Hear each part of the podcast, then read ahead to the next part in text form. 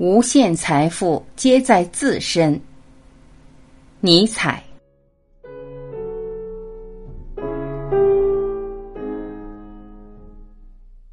无论何等好事，不要为了而做；无论何等好事，都不应为了而做，否则只是卑贱贪婪之事。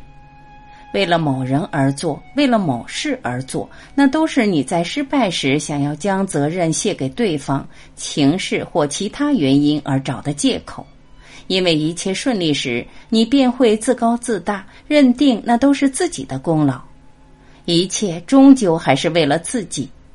然而，当你纯粹的、主动的为爱而做事时，是不会联想到“为了”这个词的。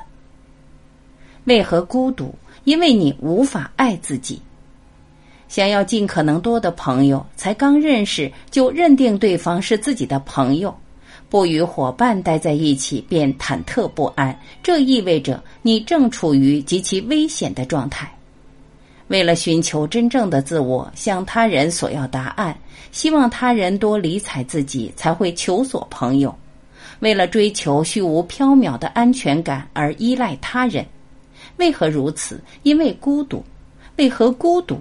因为你无法爱自己。然而，即便你拥有再多的素食朋友，都无法抚平你心中孤独的伤口，也无法让你爱上自己。那只是自欺欺人。要真正爱自己，首先必须靠自己的力量。埋头于某件事中，必须靠自己的双脚。朝着高处的目标迈进，那样会伴随着痛苦，但那也是心灵肌肉的成长之痛。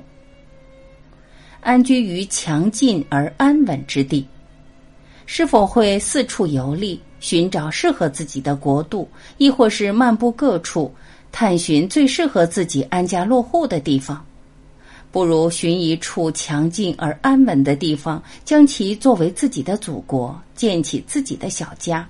无论是喧嚣的都市，还是寂静的荒野，只要是强劲而安稳的地方，就能让你高枕无忧。无限财富皆在自身。面对同样的事物，有人能汲取出一两样东西来，有人则不然。人们总以为两者的差距在于能力，然而人并非从事物中汲取，而是从自身汲取。在事物的触发之下，你便从自身取出了相应的东西。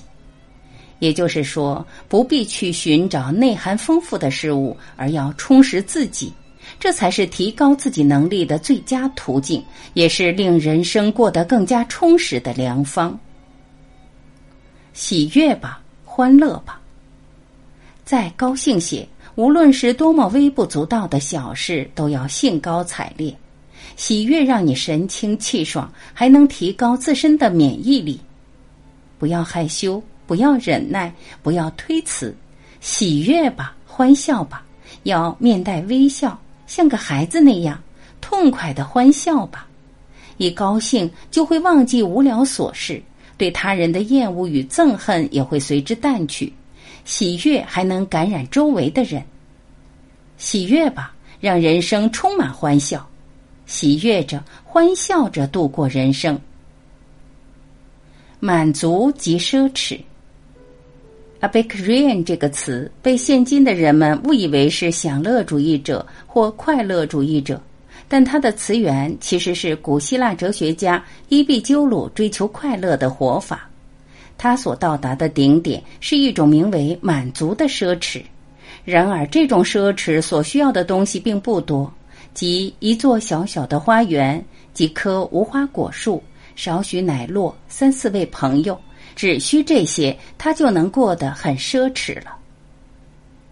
早起后要思考的事情，如果想给一天开个好头，就该在睁眼之后好好思索，如何在今天这一天时间里，为至少一个人带去至少一份快乐，哪怕是再微小的快乐也无妨。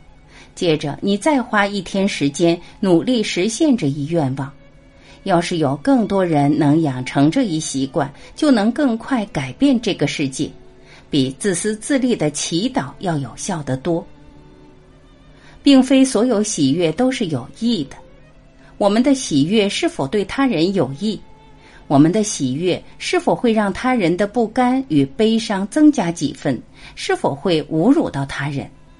我们所喜悦的是否是真正值得喜悦的事？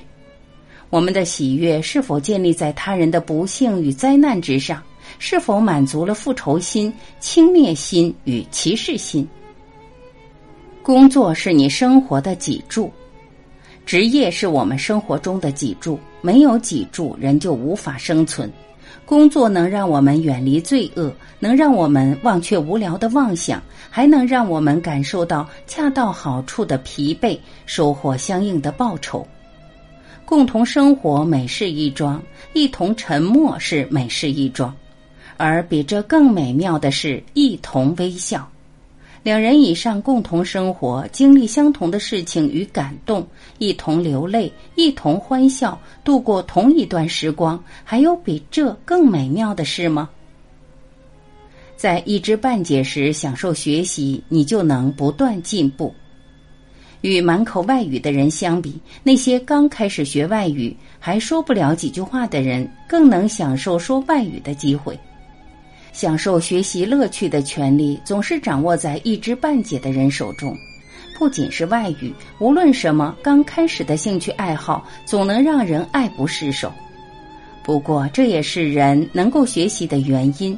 即使你已长大成人，也能通过享受学习，熟练掌握某种技能。